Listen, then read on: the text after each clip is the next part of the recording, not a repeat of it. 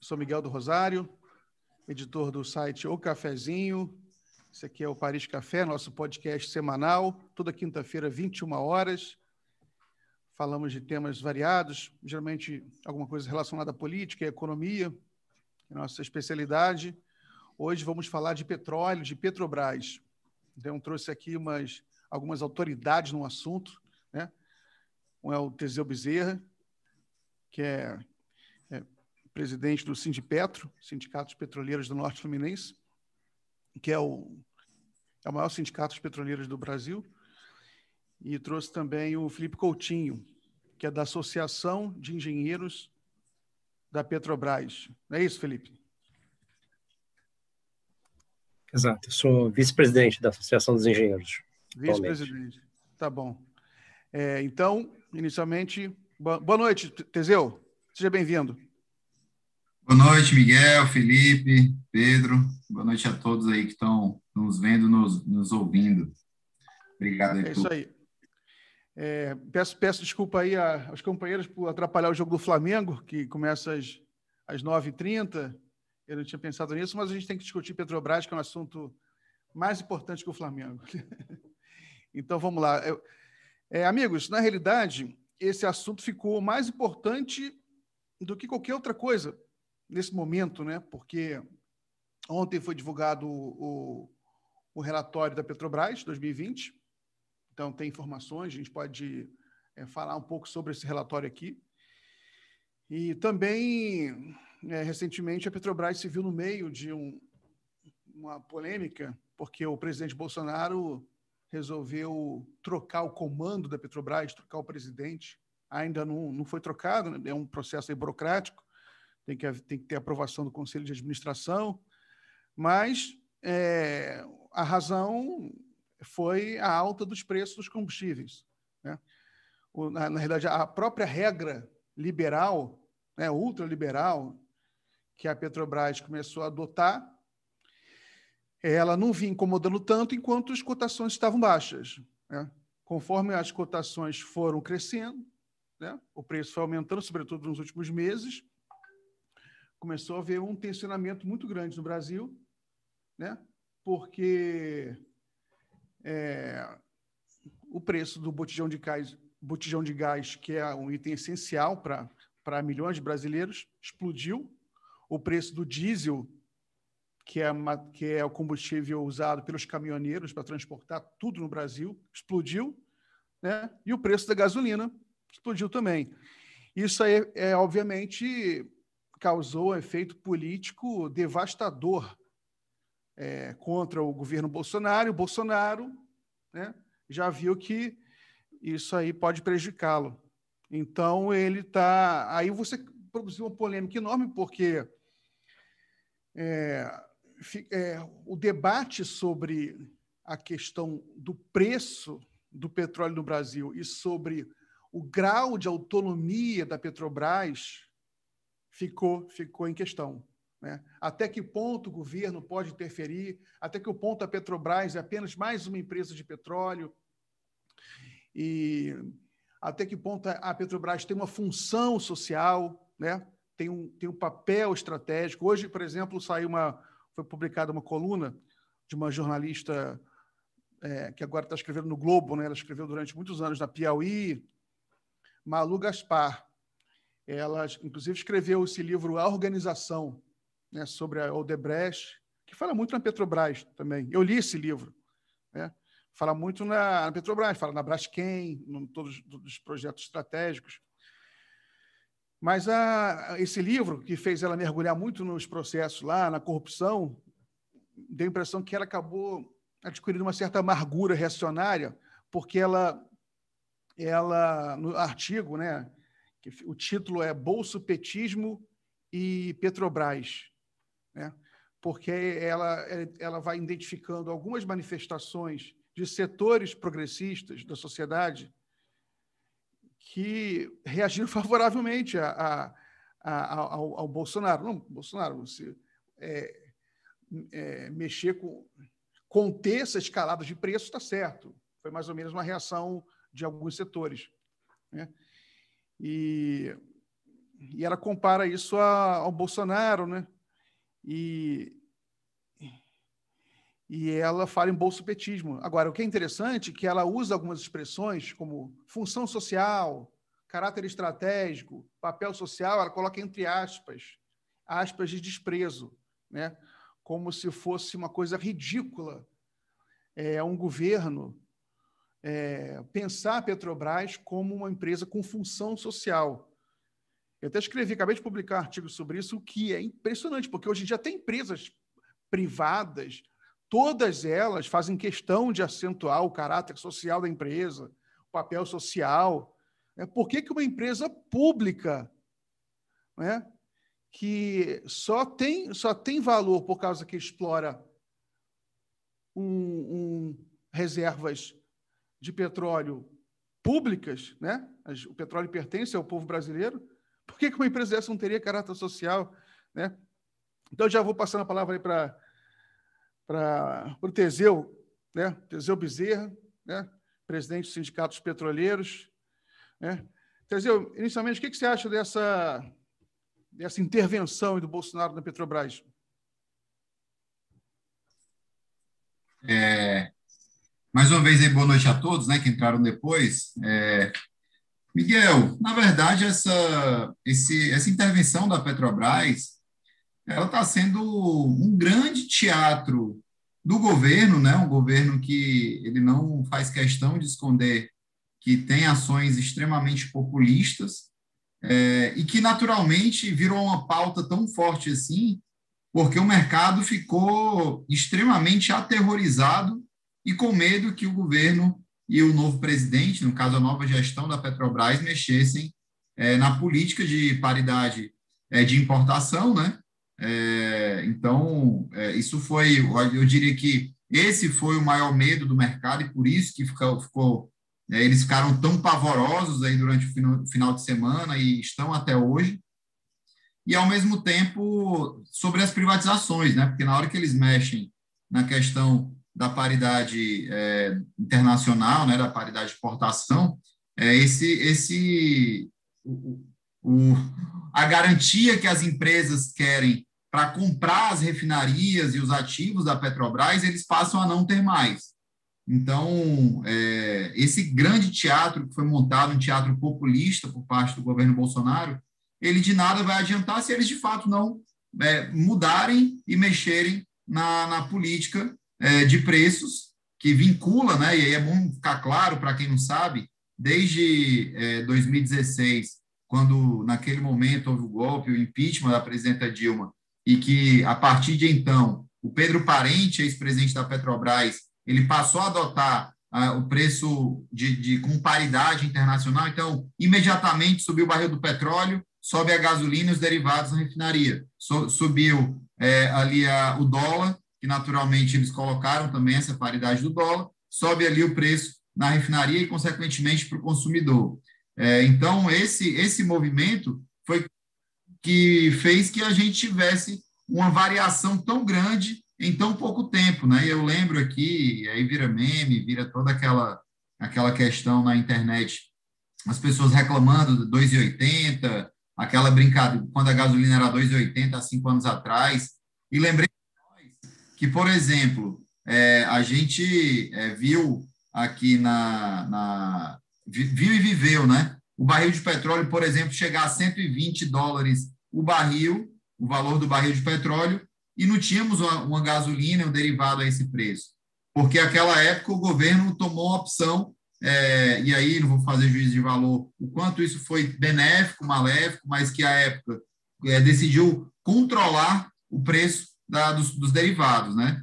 É, então, a pressão que está sendo feita é, pelo, pelos caminhoneiros, principalmente, que é uma base social forte do Bolsonaro ainda, é, esses, esse, essa base ela está apertando o governo porque é injustificável. É, hoje é, foi até interessante que a gente começa a, a, debater o assunto e procurar o assunto.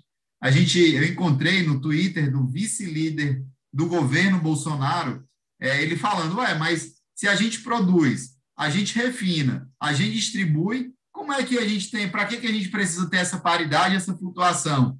a gente olha assim, nossa, agora que vocês descobriram isso, muito bem. Então, assim, eles fazem todo um teatro para dizer que estão preocupados com o povo, né? E a gente sabe que a grande preocupação, e aí, enquanto Paulo Guedes estiver aí, a grande preocupação vai ser o mercado. E aí eu dou exemplo do balanço, como bem disse você, né, que acabou ficando mais quente ainda a pauta de hoje, o balanço da empresa. Houve um lucro do ano passado com uma série de, é, de é, é, artifícios contábeis ali para que gerasse aquele lucro, mas mesmo assim gerou um lucro líquido de 7 bilhões e se surpreendam, os acionistas vão receber 10 ponto alguma coisa bilhões. Então o lucro foi 7 e os acionistas vão receber 10. Então é desse pessoal que a gente está falando. Então eles não têm compromisso com o povo, eles não têm compromisso com o país, eles não querem saber se aumenta a inflação, se vai ser ruim para o caminhoneiro, se vai ser ruim para o trabalhador, para a trabalhadora.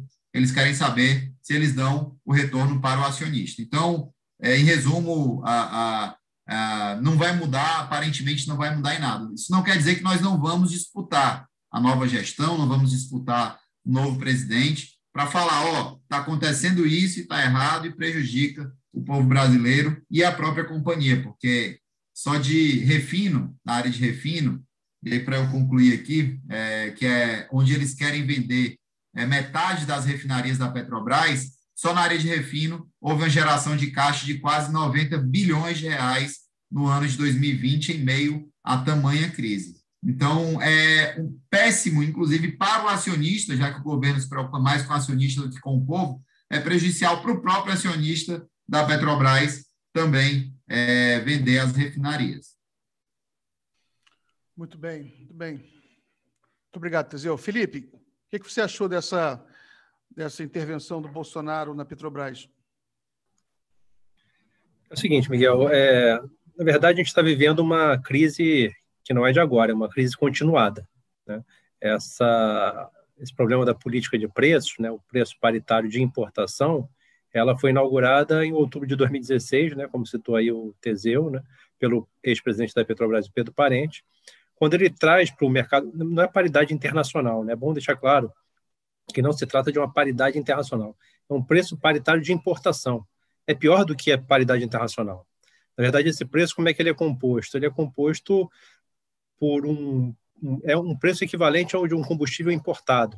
Então, o preço paritário internacional você pode ter várias referências, né? Para cada país, para cada situação, você tem uma referência de que preço paritário internacional seria esse, né? No caso do Brasil, uma paridade internacional que é razoável você considerar é a do Golfo do México nos Estados Unidos, onde existem várias refinarias que competem com as refinarias da Petrobras nesse mercado que se chama o mercado da Bacia do Atlântico. Então, o preço internacional de referência para a gente, nesse mercado que é competitivo né, e aberto, ele seria o preço internacional da, do Golfo do México nos Estados Unidos. Agora, a esse preço internacional de referência são acrescidos todos os custos e lucros da atividade de importação. Então, sobre o preço das refinarias dos Estados Unidos que exportam para o Brasil, são acrescidos custos e lucros de toda a cadeia. Então, inclui as grandes empresas multinacionais logísticas de transporte, né, são as chamadas traders, são as companhias de logística que trazem esse petróleo para o Brasil, e para isso elas têm um custo e têm lucro. E, além disso, também é, assumem custos de seguros, né, pagam taxas das mais diversas, taxas portuárias e outras mais, e trazem esse, esse, esses derivados, né, esses combustíveis produzidos nos Estados Unidos para o Brasil e distribuem aqui. Então, esse preço de importação, né, paritário ao combustível importado, é o que a Petrobras pratica, passou a praticar, que é uma prática inédita, né? Isso nunca tinha acontecido antes. Passou a praticar nas suas refinarias. Então a Petrobras passou a praticar na refinaria qual preço? Um preço equivalente de um combustível importado.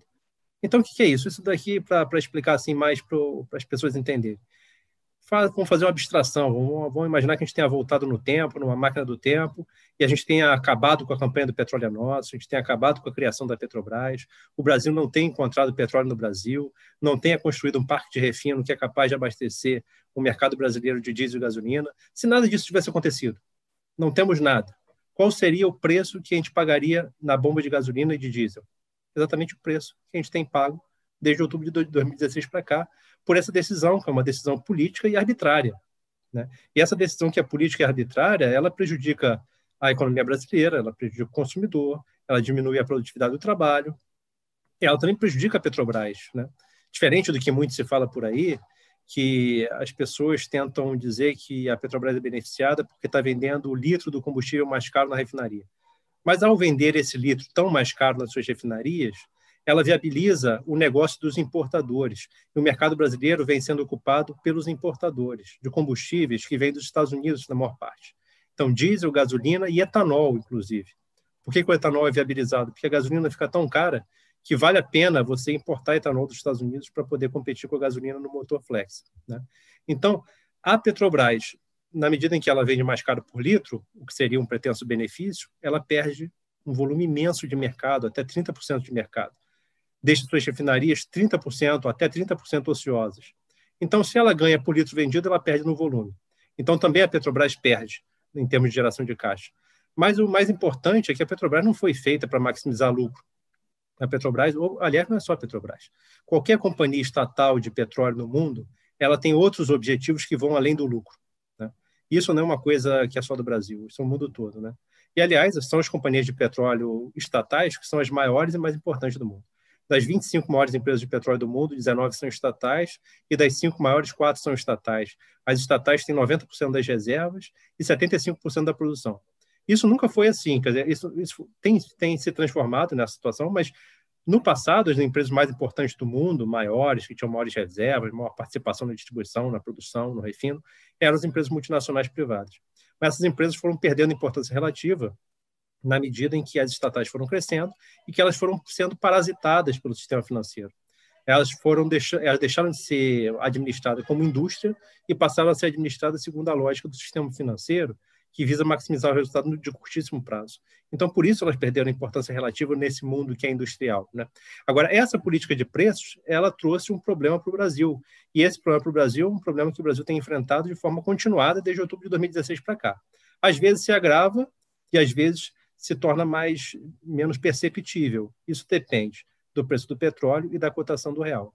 O preço do petróleo hoje, ele nem chega a estar caro. O preço do petróleo hoje, se você compara com o preço do petróleo histórico, né, em termos atualizados pelo dólar, porque tem inflação em dólar, se você considera do pós-guerra para cá, o preço do petróleo variou em torno de 20 dólares em termos atualizados. Né? Então, esse é o preço assim, histórico que foi que a gente pode assumir como. Claro que variou no choque de petróleo, ali, aqui e tudo mais. Mas, assim, é, via de regra, do pós-guerra para cá, em termos atualizados, o petróleo médio, vamos dizer assim, o preço médio do petróleo é 20 dólares. Agora a gente está com preço de 60, né? Então, a gente já teve preço de 140. Então, o preço agora não está exatamente caro, está moderadamente mais alto, né? E esse preço moderadamente mais alto, associado a uma desvalorização cambial, que aliás a gente também pode questionar, será que o real agora está desvalorizado ou será que antes ele estava valorizado demais, né? E prejudicava a economia por isso? De qualquer forma, é, o Brasil está vulnerável à variação desses preços e o petróleo não é uma commodity, não é uma mercadoria qualquer, porque ele influencia em toda a economia, né? Se fosse uma mercadoria qualquer, não teria havido a greve dos caminhoneiros, não teria o impacto que tem na inflação, porque não é só o preço do combustível, são todos os custos indiretos. Né? Se o petróleo fosse equivalente ao, ao trigo, ao minério de ferro, como são essas comparações que o Castelo Branco faz, que o Pedro Parente faz, que associou a Petrobras, disse que a Petrobras era uma padaria, e quando o trigo aumentava, o preço tinha que aumentar do pãozinho. Nada disso tem relação com a realidade, nada disso é concreto, nada disso se mostra real, porque o preço, o petróleo é uma mercadoria especial.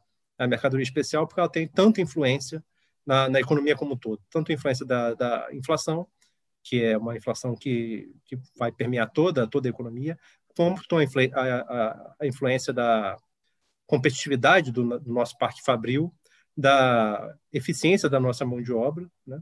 E também existem correlações que são muito fáceis de você demonstrar, que quanto maior o consumo de energia por pessoa, maior o desenvolvimento humano da, das sociedades. E não tem como o brasileiro consumir mais energia a um preço que é, é paritário de importação, justamente porque a nossa renda não é paritária de importação. Se a renda do nosso salário se a renda das nossas empresas, se a lucratividade, se, se toda a pujança da nossa economia fosse paritária de importação, quer dizer, fosse equivalente às maiores economias do mundo, fazendo uma, uma forma fosse paritária, tudo bem, poderia não fazer tanta diferença. A gente teria, estaria abrindo mão de uma vantagem, né? também seria condenável, mas o Brasil nem isso tem. Né? O Brasil tem uma, é um Brasil, é um país moderadamente desenvolvido, né?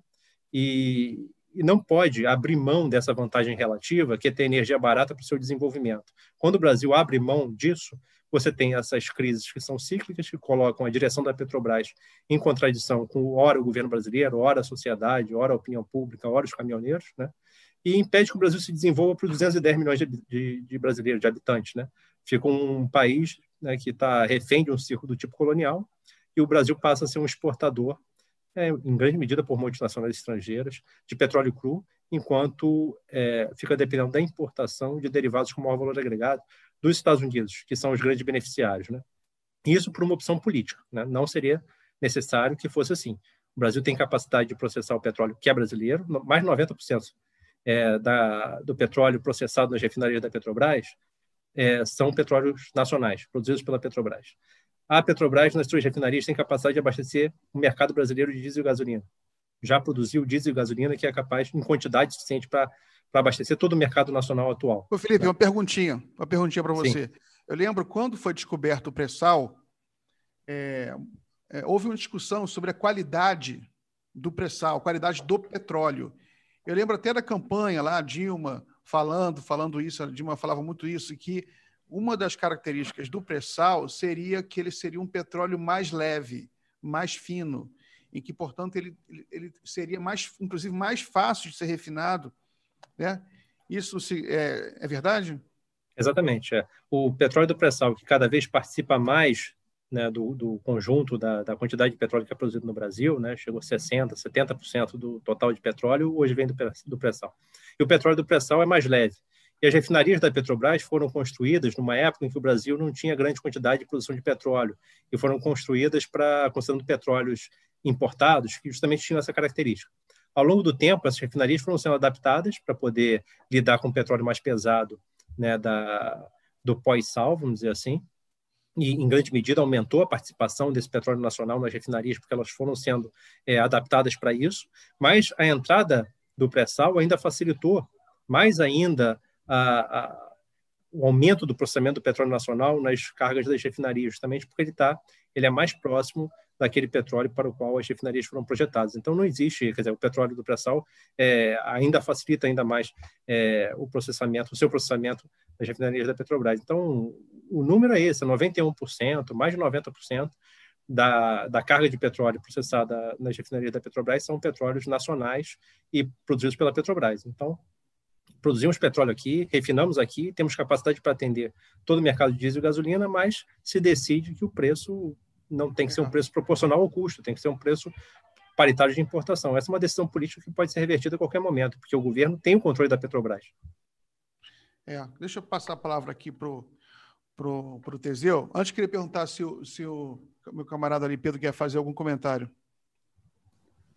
Não, é, queria destacar como é, é, impressionante, apesar da gente estar um pouco acostumado, mas é impressionante como é superficial essa reação é, da mídia, né, de articulistas e dos grandes veículos, né, de como é, é uma análise muito superficial, assim, pô, mexeu no preço, nossa, é o horror. E aí a gente vê, né, como são coisas muito é, de, é, etéreas, né? Essa coisa da confiança do mercado. Então é, é, meio chocante, assim, como a discussão se dá em termos muito superficiais mesmo, como se não se olha para as empresas estatais ao redor do mundo, né, para como as empresas de petróleo, né, para como elas, é, se elas são privadas ou estatais. Enfim, é uma coisa assim realmente um pouco é, agoniante, né?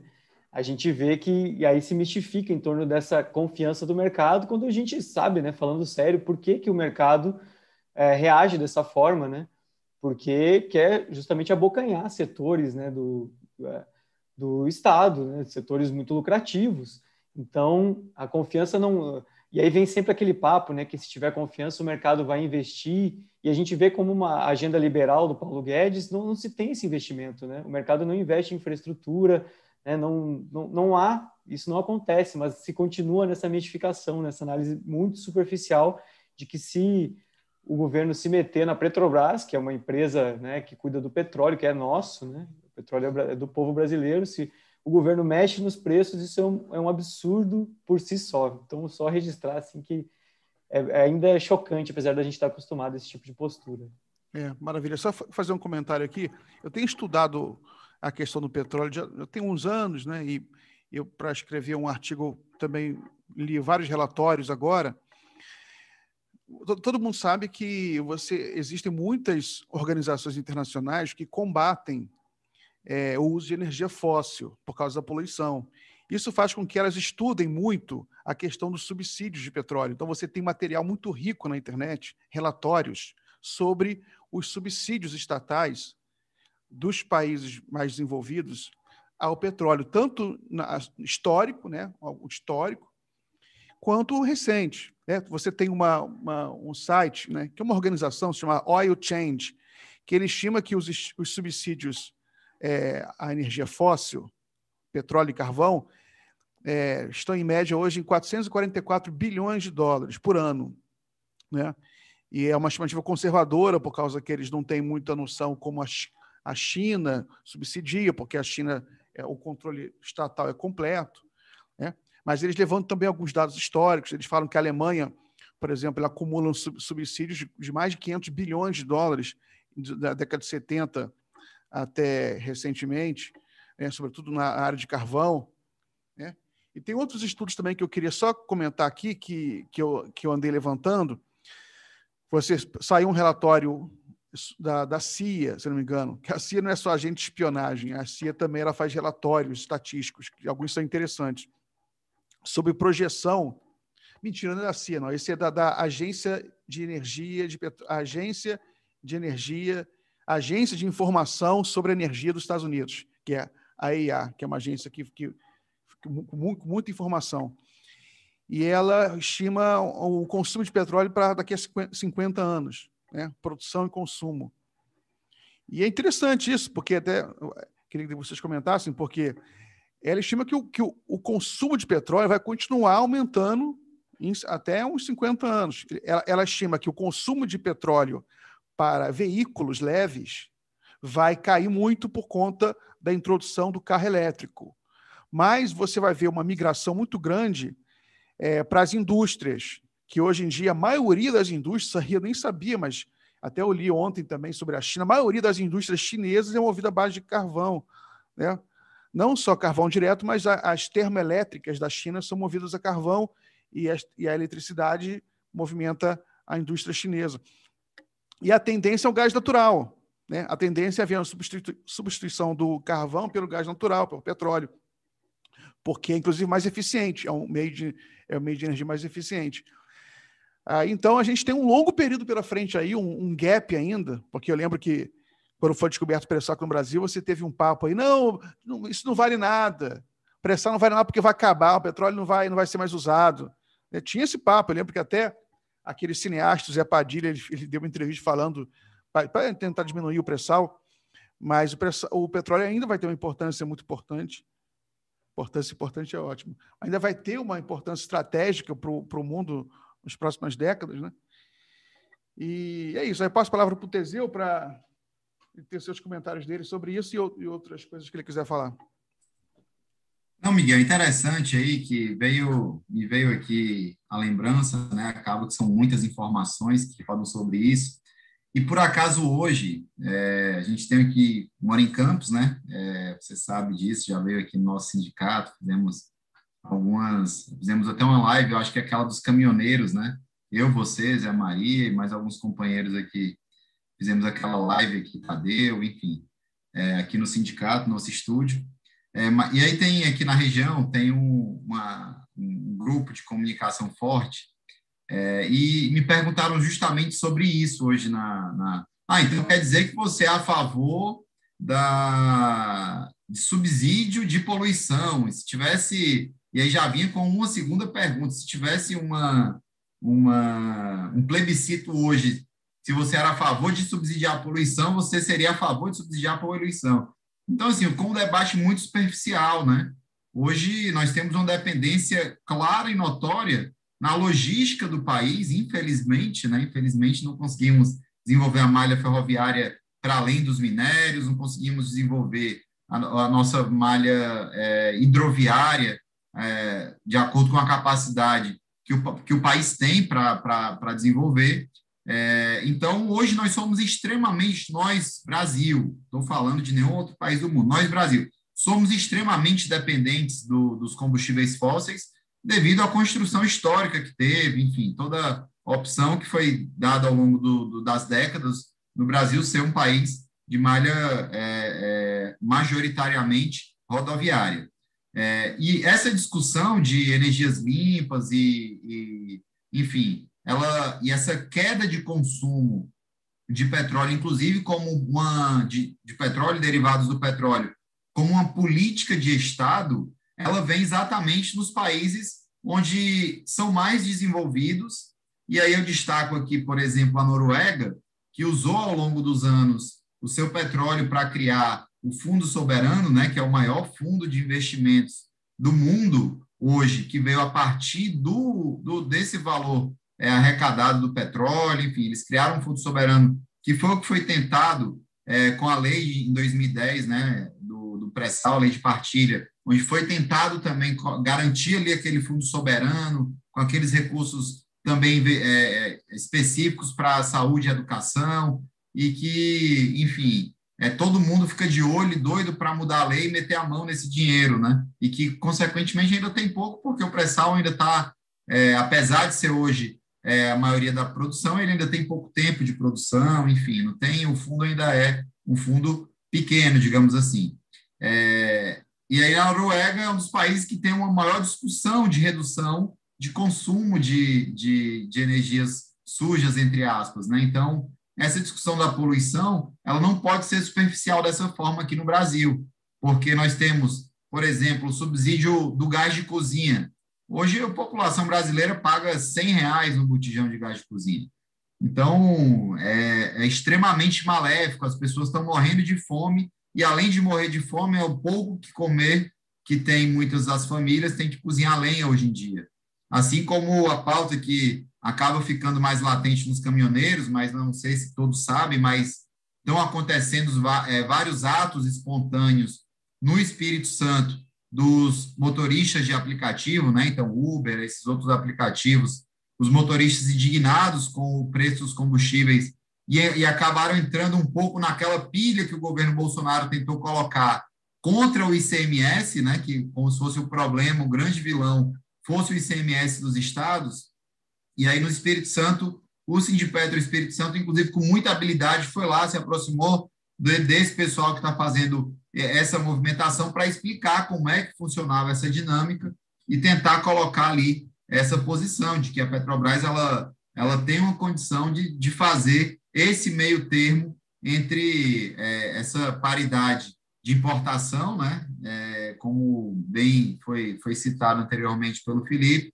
é, assim também como é, é, essa, essa desvinculação, porque para o povo entender, né? Vou dar o um exemplo aqui da, da, da Arábia Saudita. A Arábia Saudita ela produz ali e refina 12 milhões de barris de petróleo por dia, mais ou menos. E ela só consome três. Esse valor, é, desse, desse valor que é, que é exportado, desse petróleo, né? então um, um, número altíssimo ainda que é exportado, né? um quarto é de consumo e o outro, os outros três quartos são de exportação, ele é usado exatamente para subsidiar esses valores de consumo interno. Então, eles maximizam é, os seus lucros com o que é exportado, que aí está correto fazer, a Petrobras sempre fez isso e deve continuar fazendo, porém, para o mercado interno, a, a Petrobras teria condição de amenizar e colocar uma, uma, uma política de preço bem diferente dessa que é aplicada hoje em dia.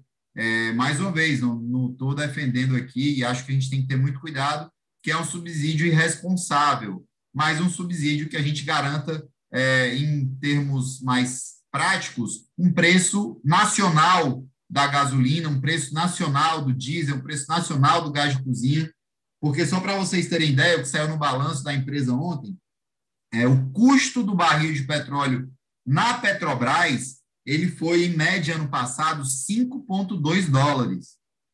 E o custo final, né, o custo total, já com impostos, com royalties, com tudo isso, ficou em torno de 25 dólares. Então, é muito abaixo toda essa diferença entre os 25, que seria esse custo final total, com todos os impostos e tal, seria é, hoje, né, a, a, grosso modo aí, é, o está em torno de 60, variando 60, 70 dólares aí o barril de petróleo, e, e aí é, você teria aí o dobro, entre aspas, de lucro, né? Porque se o custo final seria 25, já com todos esses encargos, o que sobra seria lucro. Então, é disso que a gente está falando, que a Petrobras ela tem essa capacidade de definir um preço nacional, sem prejudicar o caixa da empresa, sem prejudicar é, também o povo brasileiro, que tem que ser o principal beneficiado para o uso do petróleo. Então, eu, era um pouco isso aí que eu queria falar em cima do, das suas colocações, e passo a bola aí de volta. Beleza, eu vou passar a palavra para o Felipe, só fazer, trazer algumas informações aqui. Oi, Felipe, eu, eu tenho escrito nos últimos anos, tenho acompanhado muito a questão do óleo diesel, né, da, desse aumento da importação do óleo diesel. Até peguei aqui a matéria que eu escrevi aqui em junho de 2020, que o Brasil importou mais de um trilhão de reais em petróleo nos últimos 10 anos. Que uma, uma raciocínio que eu faço é que muitas vezes é, na discussão política se fala muito sobre o interesse dos americanos sobre o petróleo brasileiro. Só que quando você estuda é, o imperialismo, isso desde o século XIX, o imperialismo ele nem sempre está interessado em, em, recursos naturais. O imperialismo muitas vezes está mais interessado em mercados. Isso, isso aí é isso também é da história do imperialismo. Né? E nos Estados Unidos a gente viu o movimento, você sabe melhor que eu, que ele descobriu muito petróleo recentemente.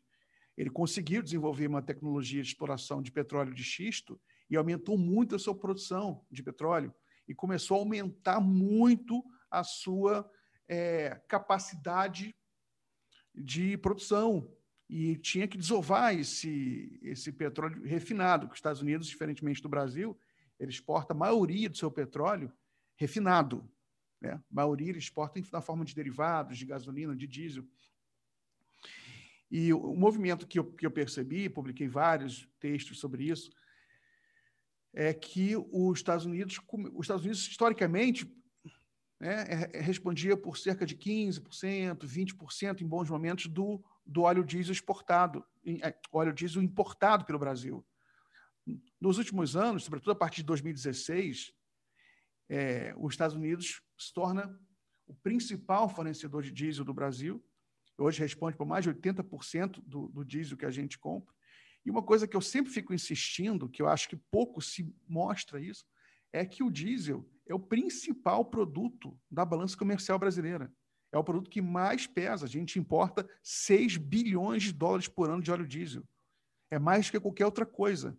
Né? E fica em primeiro lugar da pauta. A gente podia estar importando é, é, é, é produtos de, de, de, maquinários né, para estar melhorando a nossa indústria aqui brasileira, estamos importando diesel. Né? Aí que passa a palavra para o Felipe, eu queria saber é, como é que você analisa esse, esse processo de tomada do mercado de diesel do Brasil pelos Estados Unidos. Bom, Miguel, vou primeiro responder essa pergunta que você me fez, mas depois eu quero voltar àquela outra colocação que você colocou, falou sobre subsídio, sobre aquela questão toda dos renováveis, potencialmente vontade, renováveis. Né? Então, é sobre esse ponto, quer dizer, qual é, qual é o interesse do imperialismo? São basicamente três interesses. Né? O imperialismo quer matéria-prima, matérias-primas as mais baratas possíveis, né? acesso às matérias-primas as mais baratas possíveis, em especial petróleo, porque é estratégico, mas também várias outras eles querem mercado para poder abastecer com seus produtos com maior valor agregado. Eles querem uma outra coisa também, eles querem trabalhadores assalariados, precarizados, mão de obra mais barata possível para poder explorar. Então, são basicamente esses três é, pilares aí que busca o interesse imperial, assim, os países exportadores de capital, em especial os Estados Unidos, que é o império é, que tem maior hegemonia desde a Segunda Guerra para cá, desde lá para cá também perdendo importância relativa, mas ainda muito importante é, desde o do pós-guerra para cá. Né? Então, basicamente, esse é o interesse do imperialismo. E eles têm atingido esse interesse no Brasil, na medida em que acessam diretamente o petróleo cru que é exportado por multinacional estrangeira do Brasil e também pela Petrobras, acessa ao mercado brasileiro com seus produtos com maior valor agregado por causa de uma política de preços que foi adotada e que não era necessária, né?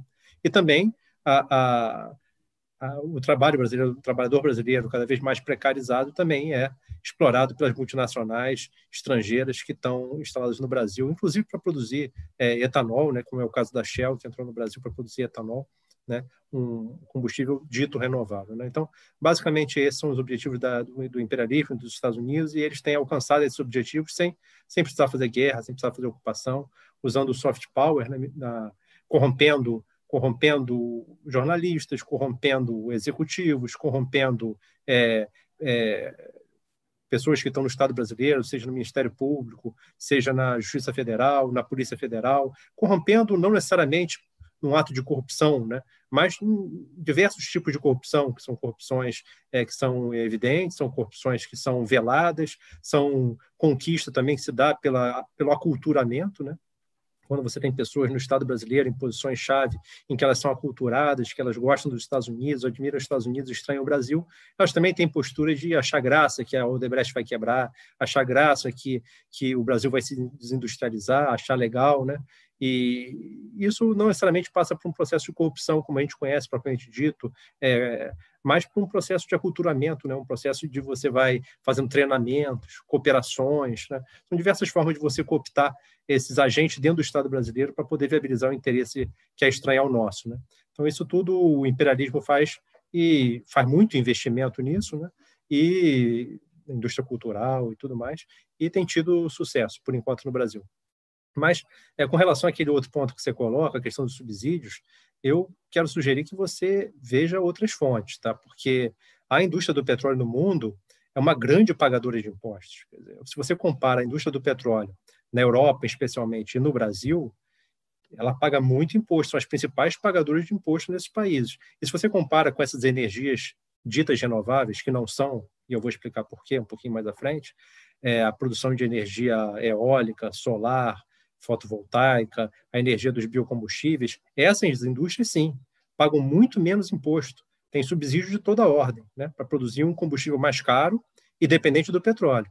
Né, porque não se produz biocombustível, não se produz energia fotovoltaica, energia solar ou energia eólica sem o petróleo, sem o gás natural. Né? Elas são energias que, que têm participado mais na matriz energética, porém são ainda insignificantes. As energias de origem fóssil carvão, petróleo e gás natural respondem por 85% da matriz energética mundial. Isso vem há 40 anos e não tem perspectiva de que isso mude, quer dizer, isso até agora não mudou. Né? As ditas transições energéticas, na verdade, do passado, na verdade, não foram exatamente transições, foram sendo acúmulos de diferentes formas de energia primária. Né? Então, o ser humano vem encontrando novas formas de energia e vem acumulando com as anteriores. Então, se no passado, a energia primária hegemônica era o carvão, na Revolução Industrial, por exemplo, ela não deixou de ser importante hoje. O carvão é a principal fonte de energia primária da China e responde aí por cerca de 30% ainda da matriz energética mundial. Então, além do carvão, foi acrescido o petróleo, que foi entrando cada vez mais, foi, foi acrescido o gás natural. Né? E agora, de uma forma marginal, essas energias potencialmente renováveis, mas que não são renováveis. Explico por quê. É, as energias que estão na moda agora, né? Quando você fala assim, ah, energia elétrica, o carro elétrico, primeiro você não pode comparar energia elétrica com petróleo nem com qualquer outra fonte de energia primária, porque a energia elétrica é uma fonte, é um meio de transporte de energia.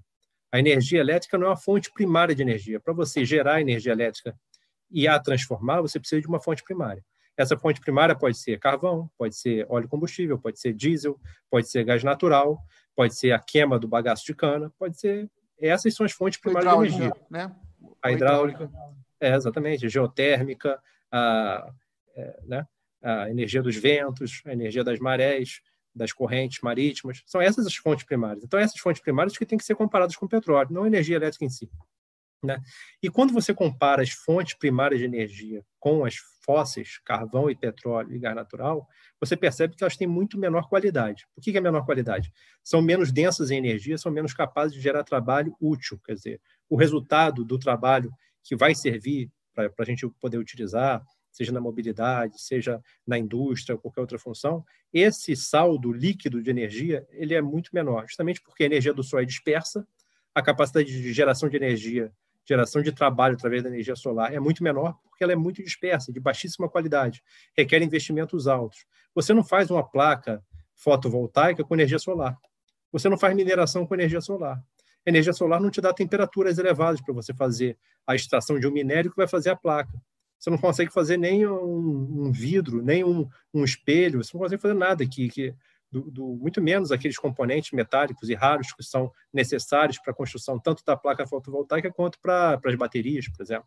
Para você construir toda essa infraestrutura, você depende dos fósseis. Então, você não consegue ter uma, uma economia baseada na energia solar, porque ela não se sustenta. A distribuição da energia solar também depende dos fósseis, você não consegue construir infraestrutura de distribuição de energia elétrica a partir da energia elétrica. Você não consegue, você precisa dos fósseis para fazer isso. Manutenção dos painéis, produção dos painéis. E, além do que, é intermitente. Você tem energia solar quando tem sol. Quando não tem sol, você não tem. Uma, de forma equivalente à energia dos ventos, né? a energia eólica. Para você construir uma turbina eólica, você não constrói a partir da energia elétrica gerada por uma delas. Você precisa de energia de alta qualidade, como é o petróleo, como é o carvão. Né? Então, e ela é intermitente, hora tem vento, hora não tem. Se você tem uma economia que você tem uma alta participação de energia intermitente, isso traz uma instabilidade para, o seu abastecimento e se torna insustentável. Você é obrigado a ter uma capacidade instalada três, quatro, cinco vezes maior do que aquela quantidade que você pretende consumir. Isso requer um investimento imenso. Então, na verdade, são energias complementares que requerem, demandam uma energia firme, confiável. É, a energia firme e confiável, ela é energia de origem fóssil, é o carvão, é o petróleo, é o gás natural ou a energia nuclear. Ou energia é, hidráulica, né, através da construção da, dos grandes reservatórios de geração de energia hidráulica, mas também são finitos, porque você vai esgotando a capacidade né, de aproveitamento da energia potencial dessas águas represadas né, é, para geração de energia de origem hidráulica, que é de, de ótima qualidade. Né? Tem, tem efeitos colaterais, mas são pequenos perto dos benefícios. Né? Mas acontece que o mundo vai esgotando esse potencial hidráulico, poten esse potencial de energia, é, de geração de energia hidráulica. Então, o Brasil ainda tem algum potencial, mas boa parte já foi usado. Mas ainda temos sorte, porque ainda tem algum potencial. Outros países mais desenvolvidos já, já não tem mais nada. Então, na verdade, isso tudo que se faz propaganda, a questão do subsídio, que é falso, a questão da substituição, transição, é falso, isso não se sustenta. Isso tudo, na verdade, é uma propaganda do, dos países centrais do capitalismo, que são países dependentes, que esgotaram suas reservas, não permitiram a exportação do petróleo cru. Os Estados Unidos se desenvolveu impedindo, proibindo a exportação de petróleo cru. E agora vão querer nos convencer a exportar nosso petróleo cru a preço de banana dizendo que vai haver uma transição energética e que ele é um mico, quem acredita nisso está sendo inocente, está sendo ingênuo, está tá, tá se deixando levar por uma propaganda que, aliás, não é nova. Né?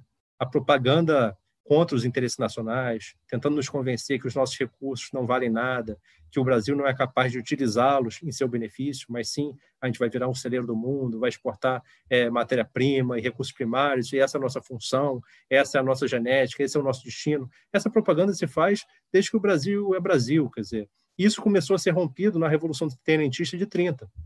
Quando o Brasil se desenvolveu, se urbanizou, se industrializou, foi graças à Revolução Tenentista de 30, sob a liderança de Vargas, com movimentos populares pujantes e amplos espectros políticos. Né? Foi ali que o Brasil se urbanizou, se industrializou, é, cresceu a taxas chinesas. Né? E, e isso tudo, quer dizer, essa experiência que o Brasil teve de crescimento, de industrialização, de usar os nossos recursos em nosso benefício, é claro que foi menos do que a gente gostaria, não combateu tanto a desigualdade de renda e riqueza, mas o Brasil se desenvolveu muito. E esse projeto soberano de desenvolvimento brasileiro está sempre colocado, está é, é, tá sendo, sempre sendo ameaçado através dos meios de comunicação que no Brasil, corporativos, são todos, estão todos a serviço de interesses antinacionais, né? são, são laranjas do interesse americano no Brasil, estadunidense no Brasil, né? e cumprem o seu papel, desde a, antes da criação da Petrobras, cumprem o seu papel com seus editoriais, com suas matérias, com seus especialistas que são escolhidos a dedo, que na verdade são é, falaciosos, são mentirosos, né? servem para propagandear mentiras e são devidamente pagos por isso. Então essa, essa é a história do Brasil e, e continua acontecendo a mesma coisa. Felipe, eu vou te fazer uma pergunta, depois eu passo a palavra de novo para o Teseu, mas eu só quero fazer uma pergunta. Outra coisa também que, que eu tenho pesquisado né? é sobre a, a, o superávit de petróleo do Brasil. Né? Com o pré-sal, a gente finalmente com, conseguiu, a gente tá, tem conseguido é, uma balança comercial positiva, a gente tem exportado mais do que importado é, petróleo. Só que a gente está importando muito, é, quantidades de, de, de, derivados. Né? Só que no total ainda tem, a gente ainda tem aumentado o superávit.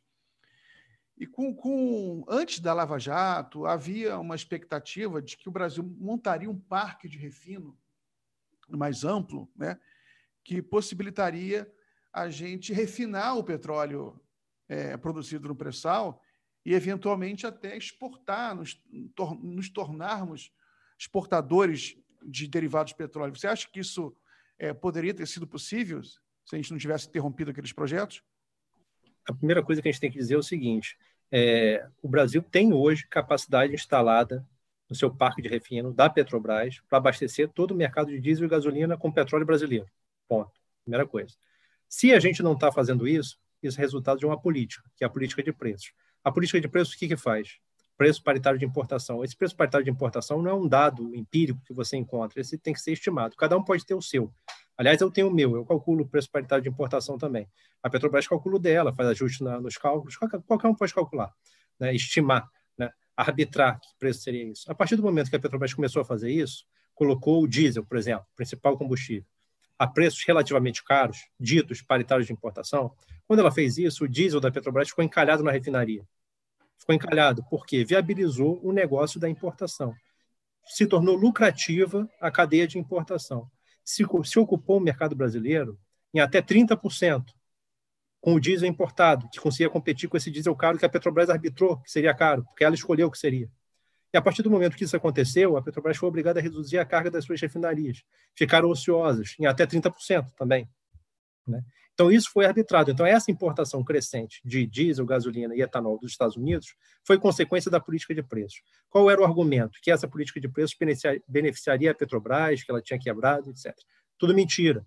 A, a Petrobras não tinha quebrado. A Petrobras, historicamente, sempre praticou preços é, mais baixos do que os paritários internacionais, porque o objetivo da Petrobras era abastecer os menores custos possíveis. Isso não foi do governo Lula, Dilma para cá, não. Isso foi em todos os governos é, anteriores a esse que se iniciou em outubro de, de 2016. Então, a Petrobras sempre teve esse papel, o cuidado com abastecer os menores custos possíveis. Pode ter tido um pouco mais de cuidado, ou menos, etc., ao longo desse tempo, mas nunca foi o preço paritário de importação. Passou a ser a partir de agora. Então, foi esse preço arbitrado que possibilitou isso. A Petrobras ficar com refinaria ociosa, o mercado brasileiro ser ocupado pelo, pelos combustíveis produzidos, maior parte, nos Estados Unidos, e começar a ter um excedente cada vez mais para exportação de petróleo cru, seja da Petrobras, seja das multinacionais, cada vez mais, Shell principalmente, a principal delas, que aliás também produz etanol no Brasil, né, um grande produtor de etanol no Brasil. Então, isso foi uma construção. Né? Agora é o seguinte, a gente vai falar assim, ah, ah descobrimos o pré-sal, o pré-sal é muito grande. O pré-sal é muito grande quando você compara com as reservas que foram recentemente descobertas. Então, no século XXI, nos últimos 30 anos, o pré-sal realmente foi uma reserva gigantesca e muito importante. Agora, o pré-sal não é tão grande assim se você compara com as necessidades não atendidas da população brasileira. O nosso consumo de energia per capita ele é ridículo. Ele é cinco vezes menor do que da Noruega, é seis vezes menor que o dos Estados Unidos. E o Brasil precisaria usar o petróleo e não optar, seja por meio da Petrobras ou de qualquer outra empresa, optar por, por vender esse petróleo cru. Então, na medida em que você compreende que o consumo do Brasil por pessoa é um consumo muito baixo e que tem que aumentar, porque se não aumentar, não vai ter desenvolvimento humano.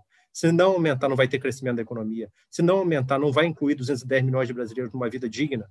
Se você tem essa compreensão, você vai perceber que o petróleo do pré-sal não é o volume estimado, que ainda não é conhecido em detalhe, mas estimado, não é tão grande assim, porque as necessidades não atendidas da economia nacional, considerando que você quer um país para todos, são muito maiores do que essas reservas. Então, qual seria o correto? O correto seria o Brasil impedir, proibir a exportação de petróleo cru, seja pela Petrobras, seja por qualquer outra empresa. Né? Então, teria que proibir. O destino do petróleo brasileiro é para ser usado aqui para o nosso desenvolvimento, aumentando a complexidade do nosso parque fabril, aumentando a, a, a competitividade, a eficiência, a produtividade da nossa mão de obra, permitindo que as pessoas tivessem acesso à energia mais barata possível, porque isso traz desenvolvimento, crescimento, inclusão social. É, taxação também, taxação, porque também faz parte dessa indústria, tem uma grande responsabilidade no pagamento de impostos, para o governo poder cumprir as suas funções. Então, essa é a, seria a postura correta, a meu ver. Muito, muito, muito bom, Felipe. Uma aula mesmo. Vou passar a palavra aqui para o Teseu. Teseu, vamos falar um pouquinho do, do sindicato aí dos petroleiros. Né? Eu queria que você desse aí, atualizasse a gente como é que está o espírito aí dos trabalhadores, como é que está o pessoal aí em Campos. Você falou que eu, você lembrou que eu já já estive aí, de fato, estive aí várias vezes, inclusive, viu? É, o, o Teseu, o sindicato lá dos petroleiros, é impressionante o trabalho que eles fazem. Foi, foi uma aula para mim, inclusive, com a importância do sindicato em si.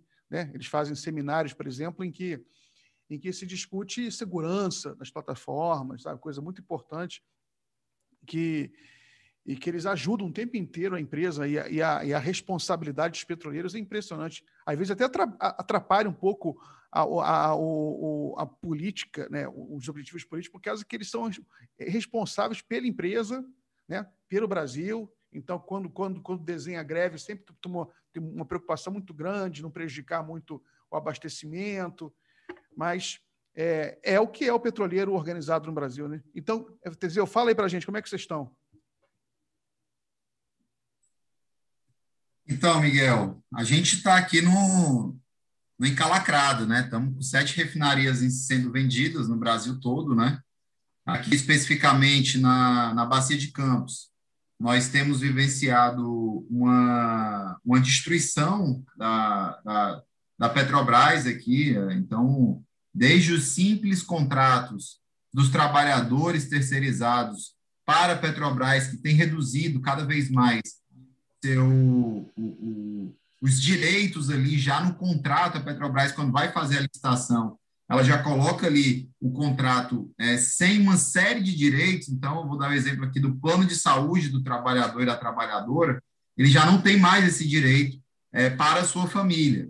Em alguns contratos, os trabalhadores só estão tendo direito ao plano de saúde, Miguel, dentro do período da escala de embarque. Se ele saiu de folga, ele já não pode contar com plano de saúde. Então, assim, são arbitrariedades é, que para os trabalhadores terceirizados é um massacre total, né? Então, é, categorias de engenheiros ganhando menos do que o piso, categorias é, de trabalhadores terceirizados é, já do, do, de caldeireiros, enfim, eletricistas, mecânicos, ganhando aí, muitas situações, um salário mínimo. Então, assim, é, tem sido muito triste a realidade aqui para os trabalhadores. Aqui não, eu sei que em todos os lugares do Brasil tem sido essa mesma triste realidade, é, mas, mas, ao mesmo tempo, é, para os trabalhadores da Petrobras, também tem sido dias muito, muito angustiantes, né? porque é, essa, esse projeto de destruição ele já fez com que aqui na Bacia de Campos, Miguel, mesmo com toda a organização, com todo o espírito de luta, a greve que nós fizemos ano passado, né? Um, acho que foi a primeira categoria a enfrentar de fato ali o governo Bolsonaro é, de forma muito forte, muito organizada no ano de 2020. E mesmo com toda aquela, aquela organização, é, eles preferiram seguir a linha do ministro da Destruição Ambiental, né, Ricardo Salles, que falou que tinha que passar a boiada enquanto o pessoal estava distraído aí com a, a essa, essa Covid, né? Então, é, esse, esse momento ele tem sido um momento difícil. Nós já tivemos aqui, nesses últimos períodos, mais de 20 plataformas na Bacia de Campos, ou vendidas, ou hibernadas, ou, é, ou paralisadas, simplesmente, é, paralisadas é, na sua produção, ali operando só o mínimo. É, e essas decisões, elas têm impacto direto na região, né? Pela primeira vez na história, para você ter ideia, é, o município de Campos ele não recebeu, no ano passado, em um trimestre, participação especial. O município de Campos, que por muitos e muitos anos foi o grande município beneficiado pela exploração do petróleo, né? É, então, é, é, esse, essa conjuntura, esse contexto, ele acaba baixando muito a moral dos trabalhadores, das trabalhadoras. Então, o brasileiro ele está com a moral baixa. O brasileiro ele não está com, com aquele espírito de orgulho de ser brasileiro. Então, o nosso trabalho aqui ele tem sido muito é, nesse incentivo da gente conseguir fazer, é, de fato, que as pessoas tenham orgulho de estar trabalhando na Petrobras, tenham orgulho de estar produzindo riqueza para o país, como o Felipe colocou aí, é, com muita maestria. É, somos a maior pagadora de impostos do Brasil, né? E isso faz com que o Brasil ele tenha uma, uma, uma, uma necessidade extrema a partir do nosso trabalho. É, e não só por isso, claro, trabalho, enfim, desenvolvimento, a, a questão da soberania energética que é garantida a partir do nosso trabalho. É, e esses movimentos que têm sido feitos, aí eu dou o exemplo aqui de alguns trabalhadores, Miguel. O trabalhador foi transferido no ano passado porque a plataforma dele foi vendida, ele foi transferida pra, transferido para a refinaria Relan, né? Refinaria Landolfo Alves, na Bahia e a refinaria está sendo vendida agora. Esse mesmo trabalhador já está tendo que procurar um outro lugar para ir, porque é, a refinaria que ele foi transferido está sendo vendida. E é claro que a nossa luta é para que a Rilan, e assim como nenhuma das outras refinarias, assim como nenhuma das outras unidades sejam privatizadas, né? O projeto hoje da, da, dessa gestão, gestão aí do Castelo Branco, do Bolsonaro, é uma gestão de acabar com a Petrobras, é, a princípio, acaba com a Petrobras só ali na região norte, nordeste, centro-oeste e sul. A Petrobras seria um grande prédio de escritórios aqui, é, não mais, nem, nem, nem isso vai ser mais, né, Felipe? Porque agora é tudo home office, né? Eles nem isso querem, nem prédio de escritório vai ser mais, é tudo home office, as pessoas em casa, ali, trabalhando em escritórios, é, e não mais com as atividades operacionais. Estamos passando aqui por um processo, inclusive, que, devido à nossa atuação muito rápida, a empresa, inclusive, recuou e mudou o discurso, que ela queria terceirizar a operação de plataformas, é, onde a gente sabe as dificuldades que são esses contratos, que são de três em três anos, e nessas trocas de contrato, muitas vezes os trabalhadores não são aproveitados, então seria um grande caos de insegurança nas plataformas da Petrobras. A gente vive uma, uma, uma política muito triste é, de desindustrialização do país, né? É, e isso fica muito claro aqui no estado do Rio de Janeiro, né? É, onde as pessoas elas trabalhavam nos, nos estaleiros e hoje em dia estão desempregadas. As pessoas não escolhem trabalhar no Uber, as pessoas vão trabalhar na Uber porque são obrigadas e estão desempregadas. Então é muito triste é esse cenário que a gente está vivendo, Miguel. Mas é, a gente já está com cinco sindicatos aqui filiados à FUP com greve aprovada é, para, para os próximos dias. É, as outras, os outros sindicatos estão aprovando greve também, estão fazendo assembleias e aprovando greve, para que nós possamos, mais uma vez, fazer uma greve em defesa da Petrobras, em defesa de uma Petrobras para o povo, é, dentro de um projeto nacional é, de soberania e de segurança energética, né? Onde a Petrobras ela é totalmente estratégica nesse debate é, e que você acompanha de perto, assim como o Felipe luta junto conosco é, em, várias, em várias trincheiras, em vários momentos, é, mas o tempo inteiro, cada um com sua particularidade, lutando por esse projeto de Petrobras nacionalista. Então, é muito, é, falo Felipe em nome da EPEST, né, claro, né, que é, sem dúvida, associação importantíssima é, para o nosso meio, e, enfim, um dos maiores é, é, fóruns que nós temos aí de intelectuais que pensam de forma nacionalista e que usam a Petrobras pra, pra, para o bem da população e não para o bem de meia dúzia de acionistas. Então, a gente está, sim, nessa batida de aprovar greve, de fazer assembleias, de colocar de novo a categoria de cabeça erguida para enfrentar esse governo. Então, pode ser Castelo Branco, pode ser General Luiz Silva, pode ser quem for, que os petroleiros vão estar lutando pelo que é certo, pelo que é, é, é, é, é correto, não só no que tange os nossos direitos, mas também o que tange os rumos e o futuro da Petrobras. É, pois é, é triste porque você vê a Petrobras produzindo petróleo em nível recorde, volume recorde, nunca exportou tanto petróleo e o trabalhador da Petrobras, né, se vê aí numa, numa uma situação tão, tão ruim como essa. Vou passar a palavra para o Felipe, né? É, mas eu antes, eu vou, antes vou, vou, vou, perguntar se o Pedro quer fazer o comentário, mas vou, eu vou fazer também uma, falar uma coisinha rápida aqui. Felipe, queria que você falasse sobre a questão da engenharia, como você é de uma associação de engenheiros, né? Se, como é que está como é que está a vida dos engenheiros do Brasil? Que eu sei que é, houve houve um momento aí um boom de, engenharia no Brasil quando o Brasil estava naquela fase melhor, a Petrobras se desenvolvendo muito, o Brasil crescendo, né? Houve um boom. Eu, eu tinha amigos, muitos amigos engenheiros, estavam muito felizes, ganhando dinheiro, com trabalho, né? E agora eu não sei como é que está depois dessa, dessas crises todas, viu? Ah, eu queria que você falasse um pouco sobre, sobre essa questão dos engenheiros. Mas antes, vou perguntar se o Pedro quer fazer algum comentário. Vou só citar aqui alguns comentários no nosso chat. O David perguntou se não é estrategicamente burrice né, exportar petróleo bruto e importar produtos né, com valor agregado. Essa eu nem vou passar, né? Porque evidentemente é burrice, porque é isso, é esse ciclo colonial, né, que o Felipe comentou, da gente exportar matéria-prima e importar produtos com alto valor agregado, isso evidentemente é prejudicial para a economia, enfim, para os empregos qualificados no país. Aí o Marcos Boaventura, ele pergunta é, sobre se nossas reservas dariam para abastecer o país por quantos anos, né? Ele pergunta.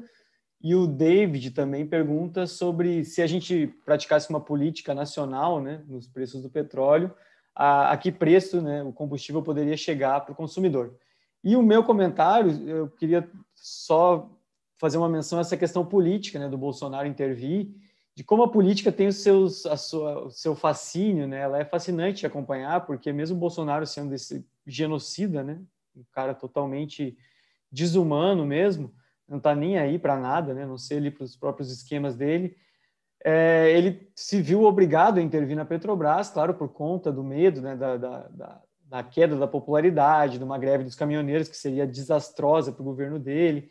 E aí o, o Teseu comentou né, que isso, na verdade, é um populismo. Eu queria entender como é que eh, vocês analisam que isso vai caminhar, se o Bolsonaro ele vai acabar cedendo de novo para essa política de paridade dos preços, se ele vai, como é que ele, como é que vocês avaliam que ele vai lidar com isso, né? porque ele quer se reeleger, enfim. Então, fiquei curioso para saber sobre isso. Felipe, você. Então, vamos lá. Vou começar pelas últimas agora, porque eu vou tentar não esquecer de nada, porque foi colocado muita coisa aí. Mas se eu esquecer, por favor, vocês me lembrem de tratar, né? É, com relação a esse o horizonte de consumo de petróleo brasileiro através dos nossos próprios recursos do pré-sal, né? Isso daí depende muito do quanto a gente estiver consumindo. Se a gente estiver consumindo o que a gente consome hoje, que é um consumo ridículo, da ordem de 2 milhões de barris de petróleo por dia, estou falando só de petróleo, não petróleo e gás natural, alguma coisa da ordem aí pouco superior a 2 milhões de barris de petróleo por dia. Se a gente mantiver esse consumo que é ridículo, pode durar bastante tempo. Né? Acontece o seguinte, o Brasil, nesse nível de consumo de, de energia, de petróleo, não se desenvolve. Com esse nível de consumo, a gente não se desenvolve, não cresce, não vai ter desenvolvimento humano, não vai ter inclusão de tantos que estão excluídos, não tem uma vida digna. Se a gente pretende criar um país que seja digno e que tenha lugar para os 210 milhões de brasileiros, a gente precisa aumentar esse consumo para alguma coisa da ordem de 10 milhões de barris por dia, só de petróleo, sem falar o gás natural. Tá? E se você considera que o Brasil precisa consumir esse nível de, de energia do petróleo, de quantidade de petróleo, de volume de petróleo, eu digo para vocês que os recursos descobertos no pré-sal são pequenos, não são grandes o suficiente para manter esse consumo durante um largo prazo. Né? Então, assim, a sustentabilidade desse consumo energético estaria comprometida num, num prazo aí relativamente curto. Então, seria necessário encontrar mais reservas, além das do que não são exatamente conhecidas, mas assumindo os melhores, as melhores estimativas, as estimativas mais altas que a gente tem acesso aí, que não tem precisão, mas mesmo assim, eu fiz um, já fiz um artigo sobre isso, mostrando que ah, não se conseguiria, conseguiria sustentar um consumo é, da ordem de 2 milhões de barris por dia, 10 milhões de barris por dia, que é aquele que a gente precisa, para ter um desenvolvimento padrão europeu, padrão norueguês. Nem é um, um consumo é, padrão norte-americano, né, do, dos Estados Unidos. Então, o petróleo do pré-sal é grande, é um grande volume, comparado com as reservas recentes que foram descobertas que estão cada vez mais escassas, o petróleo está cada vez mais difícil de ser encontrado, cada vez mais caro de ser produzido, em média mundial. Né? Então, por isso, o petróleo do pré-sal tem que ser defendido e tem que ser é, é, reconhecido o seu valor, tanto em qualidade quanto em volume. Mas agora, se comparado com as necessidades não atendidas do Brasil, ele é relativamente pequeno, por isso não deveria estar sendo rifado nem exportado, tanto pela Petrobras quanto por multinacional estrangeira instalada aqui. Sob esse argumento falso de que seria um mico, que vai ser superado, vai ter transição energética. Nada disso é verdade. Tudo isso é uma construção de ignorância que é feita com, com o objetivo imperial de você se, se apropriar de recursos naturais os mais baratos possíveis. Né? Então, é assim. Com relação aos preços dos combustíveis, poderia ser muito mais barato. A gente fez, inclusive, uma proposta de política de preços para o diesel, em que tem um desconto progressivo em relação aos preços paritários de importação. Né? Quanto mais caro o petróleo, quanto mais caro, quanto mais desvalorizado o real em relação ao dólar, maior seria o desconto que a Petrobras poderia dar, mantendo a sua integridade né, é, como empresa. Então, assim, poderia dar até 1,50, é, isso num número conservador. É claro que, é, tendo o controle das políticas, tendo as informações detalhadas da Petrobras, esse desconto poderia ser até maior. A gente fez uma estimativa com base em dado público né, é, da Petrobras. Então, você poderia chegar a ter descontos dessa ordem, do preço na bomba. Né?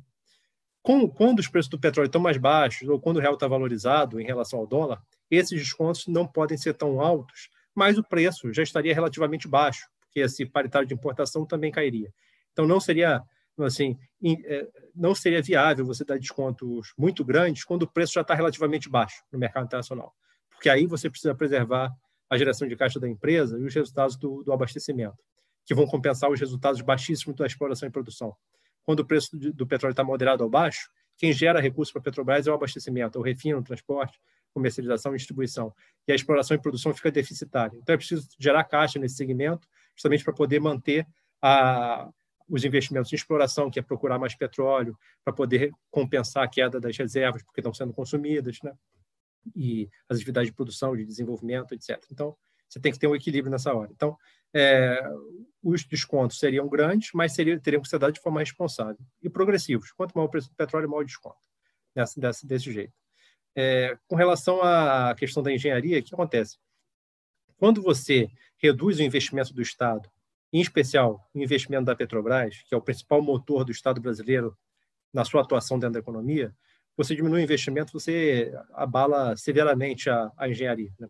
Então, o que aconteceu? A Petrobras, historicamente, de 65 até 2019, por exemplo, ela tem um investimento anual em dólares atualizados da ordem de 20 bilhões. Então, em média, teve ciclos de investimento, como é normal, né? mas em média, de 65 até 2019, o investimento da Petrobras foi da ordem de 20 bilhões de dólares por ano, em termos atuais. Entre 2009 e 2014, esse investimento chegou a 50 bilhões de dólares por ano, totalizando 300 bilhões de dólares. Isso gera muito emprego, emprego de qualidade, emprego para engenheiro, emprego para técnico, emprego de toda ordem e faz com que esses empregos gerados também tenham um efeito é, colateral na economia, porque esses, esses profissionais vão gastar no Brasil, dizer, vão gastar no Brasil, vão gerar todo tipo de, de benefício para a economia. Né? Mais recentemente, os investimentos, a partir de 2015, é preciso dizer, em 2015, foi apresentado o maior plano de privatização da Petrobras e foi reduzido o investimento na ordem de 40%. Isso aconteceu ainda no governo Dilma e a Petrobras sob gestão de do Aldemir Bendini. Então, um plano de privatização de 57 bilhões de dólares, maior da história da Petrobras, que ele não pôde realizar porque ah, houve o impeachment, né? e uma redução nos investimentos já da ordem de 40%. Depois, esse plano de, de privatização foi sendo executado, né? E os investimentos da Petrobras caíram para alguma coisa da ordem de 10, 11 bilhões de dólares. Então, no plano atual, da atual gestão da Petrobras, do Castelo Branco, projetou para os próximos cinco anos um investimento anual da Petrobras de 11 bilhões de dólares por ano. Então, você compara 11 bilhões de dólares por ano com os 50 bilhões de 2019 a 2009 a 2014 e com os 20 bilhões da média histórica. Então, o investimento, a redução do investimento afeta diretamente a, a geração de emprego é, na engenharia e em diversas outras atividades aí técnicas que estão relacionadas com, com a implementação desses empreendimentos, projeto é, e tudo mais. Né? Não sei se eu respondi a tudo. Não, respondeu. Né? Na realidade, também uma coisa que era preciso é, citar, que você teve a, a, quebra, ou a quase quebra, de, das maiores empresas de engenharia do país, somada à queda do investimento da Petrobras. Né? Ah, isso aí, uma tempestade perfeita para engenharia nacional. Mas vamos encaminhando já para o final aqui da live. Eu vou passar a palavra para os nossos convidados fazendo as considerações finais para a gente, a gente encerrar. Vou começar com o Teseu, né? depois o, o, o Felipe encerra. Teseu, suas considerações finais. Opa, valeu, Miguel.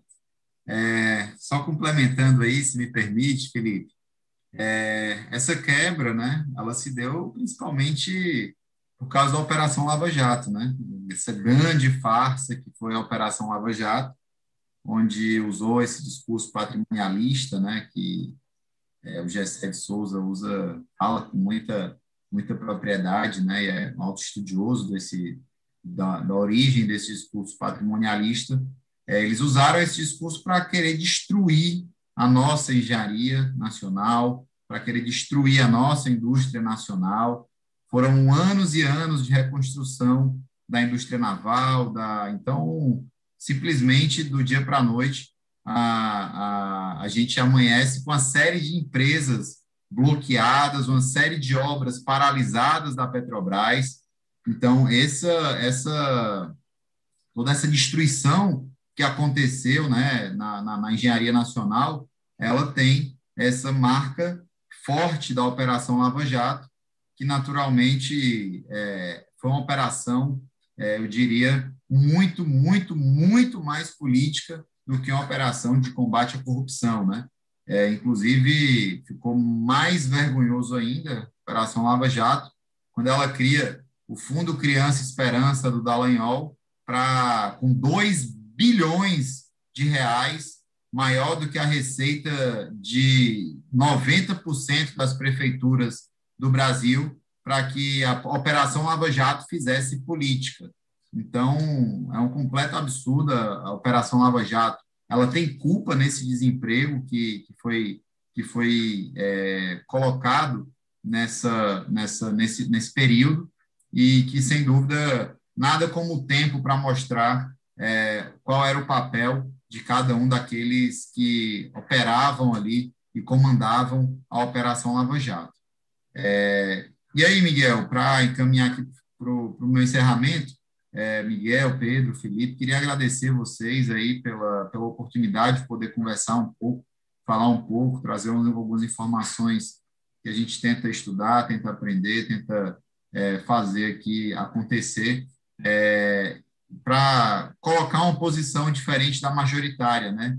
E naturalmente o cafezinho é, é um meio muito importante, já tivemos parcerias aí por um bom tempo, é, e que sem dúvida sempre uma grande satisfação estar podendo dividir qualquer espaço aí com vocês o cafezinho. Então agradeço, os petroleiros continuam na luta, a gente vai fazer uma greve daqui a pouco e estaremos aí conversando mais e a gente sabe que pode contar sempre com todos vocês. Um abraço, obrigado pela oportunidade e a luta continua.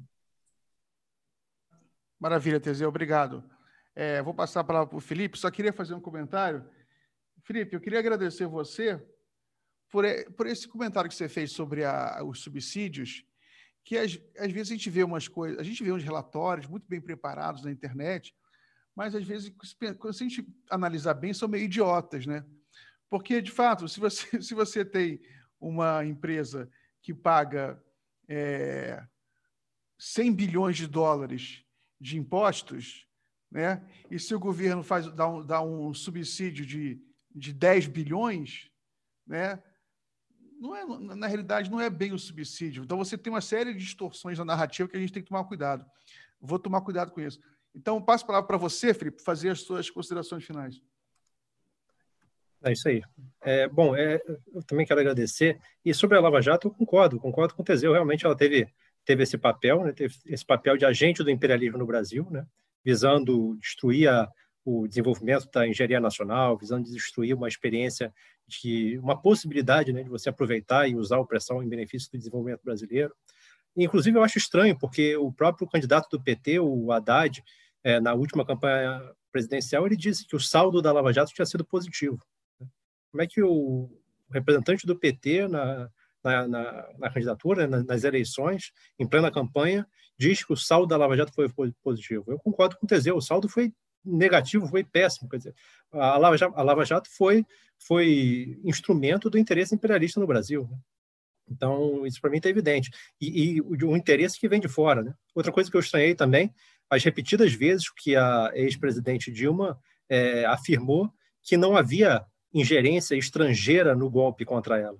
Ela disse que era uma coisa exclusivamente interna, que era um golpe misógino, que era a traição do Temer, que ela não tinha aceitado a chantagem do Eduardo Cunha e que, por isso, ela estava sendo submetida ao, ao impeachment, ao golpe.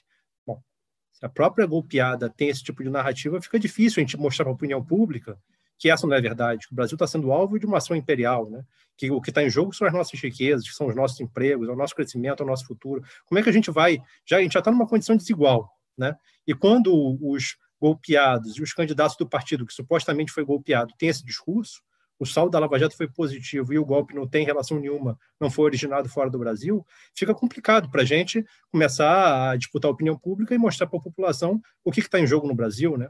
em especial desde a jornada de 2013, foi ali a grande manipulação através do Facebook que desestabilizou a, politicamente o Brasil, justamente para se conquistar né, a, os objetivos imperiais, que são recursos naturais mais baixos possíveis, é, o mercado brasileiro e assalariados precários para serem explorados por multinacionais. Então, é isso que eu lamento, que a nossa história recente tenha sido essa, mas eu espero que a gente consiga reverter essa situação, pelo menos no nosso tempo de vida, a gente consiga ver o Brasil, é, pelo menos tentando desenvolver, se não que absolutamente, sendo um país absolutamente soberano, mas seja um país mais soberano, conquiste soberania, conquiste o crescimento, se preocupe com as suas necessidades e não vire um, um celeiro do mundo, um país em que só se exporta produto primário através de multinacional, e tem uma classe dominante aqui que expolia o próprio povo, engana o próprio, eh, engana o próprio povo, estranha a população brasileira, são feitores, são capitães do mato, essa meia dúzia de brasileiros que não compõem 10% da população,